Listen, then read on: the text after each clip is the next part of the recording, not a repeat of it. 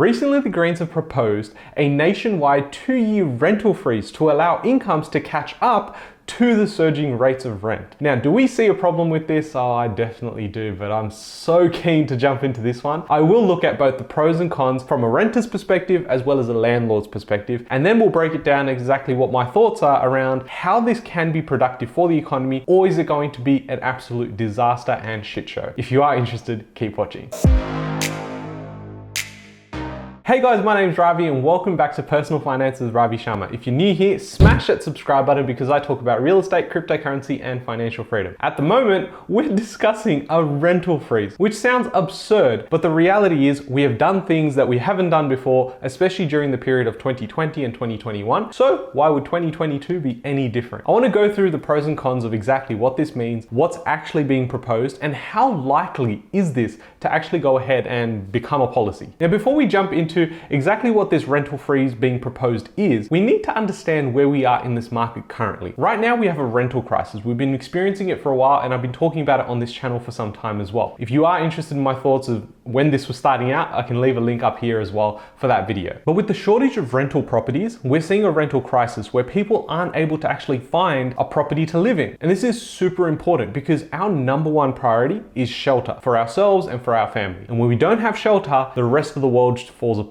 If you don't have a roof over your head, you're gonna be in strife. And that is the big problem that we are facing here in Australia. Now, I am a renter, I'm rent vesting. So I rent where I wanna live and then I go and invest in areas that make sense logically with numbers and cents. So when I hear things like a rental freeze, one part of my brain goes, this is a fantastic idea because I don't want to pay more rent. And the other side of my brain goes, well, I'm a landlord, so if rental freezes are in place, I can't increase the rent on my property. So I feel like I can probably provide the most balanced argument here because either way, I'm gonna win or I'm gonna lose, so we may as well figure out what our options are. So the Greens have come out and suggested, look, the rents have increased so much, we've got a rental crisis where people can't afford to pay rent, and if you're gonna keep increasing the rents every year as a landlord, well then the tenants are gonna leave and they're gonna go somewhere else because apparently they can. And that's the problem. They can't go anywhere else. There is no other option because there's not enough housing available. You've got people that in 2020 2020 and 2021 have gone out, bought their own homes because we had such historically low interest rates. Now that those interest rates have increased, you're starting to see a lot more landlords pass on those costs to tenants because as they see an increase in council rates, water rates, insurances, as well as their interest repayments, they've got to push that on to the renters. Otherwise, a lot of these people can fall underwater. One of these people might actually be you, where your cash flow isn't as strong. So if you don't pass on those increases to your tenants, you might have to offload that property. Now, the thing is, I'm going to look at this from a renter's perspective first. It's fairly obvious. A two year rental freeze with costs around us going up, this would be a welcome change. It means that I don't have to sit there and worry about the fact that, oh, okay, well, if my rents don't increase, at least if the cost of lettuce increases and the tomatoes and cucumbers increase, then I can still have that Greek salad that I really want. I'm not sure if lettuce is even in a Greek salad, but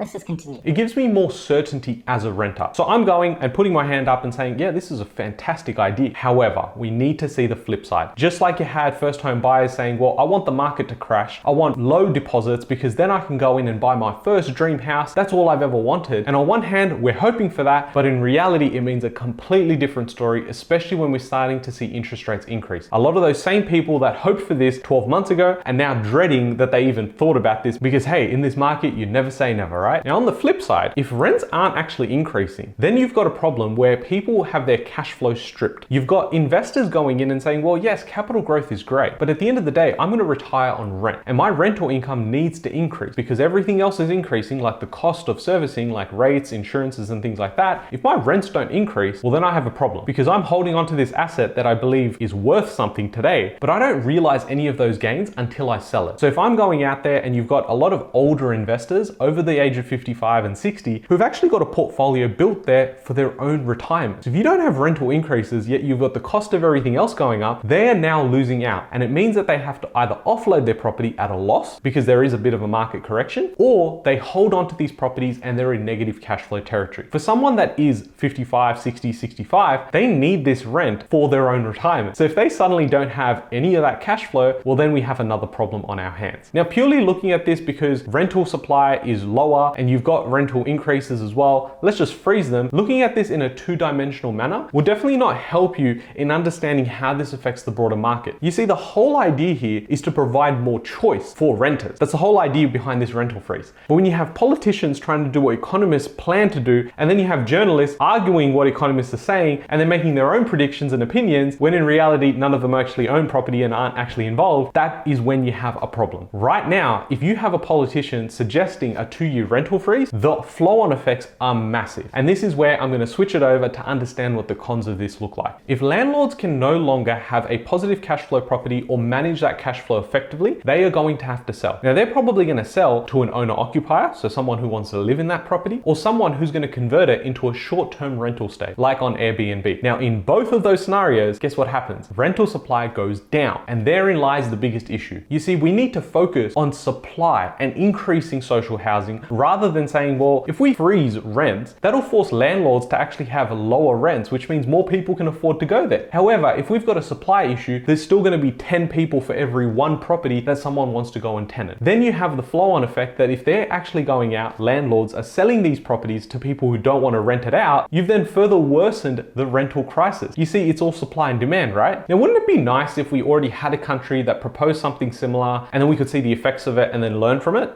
Oh, wait, there actually was a country that did that. Let's just see what happens. So Ireland launched a campaign against greedy landlords with rent control, 52% tax, no deductions, and no evictions. No evictions is part of what the Greens had suggested that there is no evictions during this time. A massive problem with that is if the tenants are just thrashing your property, don't understand how to maintain it, don't pay you on time, you can't evict them, there's a massive problem on our hands. But Ireland was successful. Oh, those greedy landlords, let's get rid of them. Now, in all of Ireland, there are only 716 homes available available to rent and 150 people queued on the weekend for a one bedroom apartment. Now that is a snapshot of what is possible here. Now I've said this in videos previously as well. You have a lot of people go out and say, oh, it's the landlord's fault. It's the landlords, they're the greedy landlords and the investors, they're going out buying houses when we should be living in them. That's because the media has actually portrayed them to be the evil investors. When in reality, you've got to look beneath that. Have some critical thinking and understand that the landlords are needed as part of this holistic environment to actually operate. You remove remove the landlord, there's suddenly not enough rental properties. When there's not enough rental properties, the rents have to go up. You can't just go out there and say, we're gonna freeze the rents because that's gonna have a flow on effect to the rest of the economy and the housing market. So let me break it all down in my own opinion because I'm some guy who can't give you financial advice because I'm not qualified for that stuff. Here's why I think this will not pass in Australia. I made a video on this channel about the actual supply and the rental crisis and how bad it actually can get and how it's gonna get worse in the next couple of years. You can check that video out up here. But in that video, I suggested one of those solutions that we could look at is potentially increasing the supply of social housing. And if we can't do that in the short term, we're probably going to see some sort of rental subsidy that comes in, and that's probably going to just jack up prices anyway, because that's just pretty much how the economy works. And it's interesting I mentioned that because I think maybe this economist might be watching my videos. What's up? Well, the economist for the Grattan Institute, Brendan Coates, is suggesting the priority really should be raising the rate of rental assistance by at least 40%.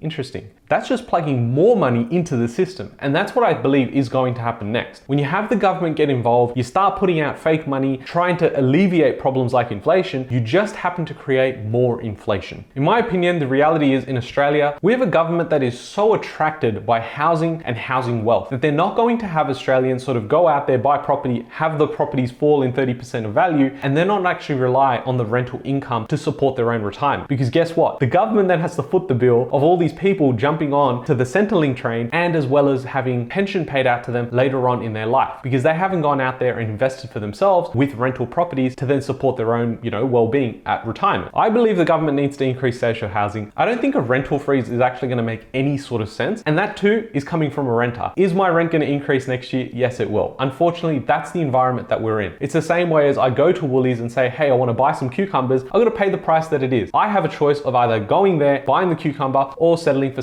something else like Nutella because you know, balanced diet. I'd love to know what your thoughts are on this. I don't think it's gonna pass. I don't even think it's part of the discussion, but it does definitely get a few clicks and gets a lot of people anxious because they don't know what they're gonna do. If rents increase, do they have to move? Well, there's parts of Australia that still have affordable rent, and it's just a matter of the choices that some people make. I would love to know what your thoughts are. Let me know in the comments down below. If you guys have enjoyed this video, smash that like button, and I'll catch you guys in the next one. Thanks, guys.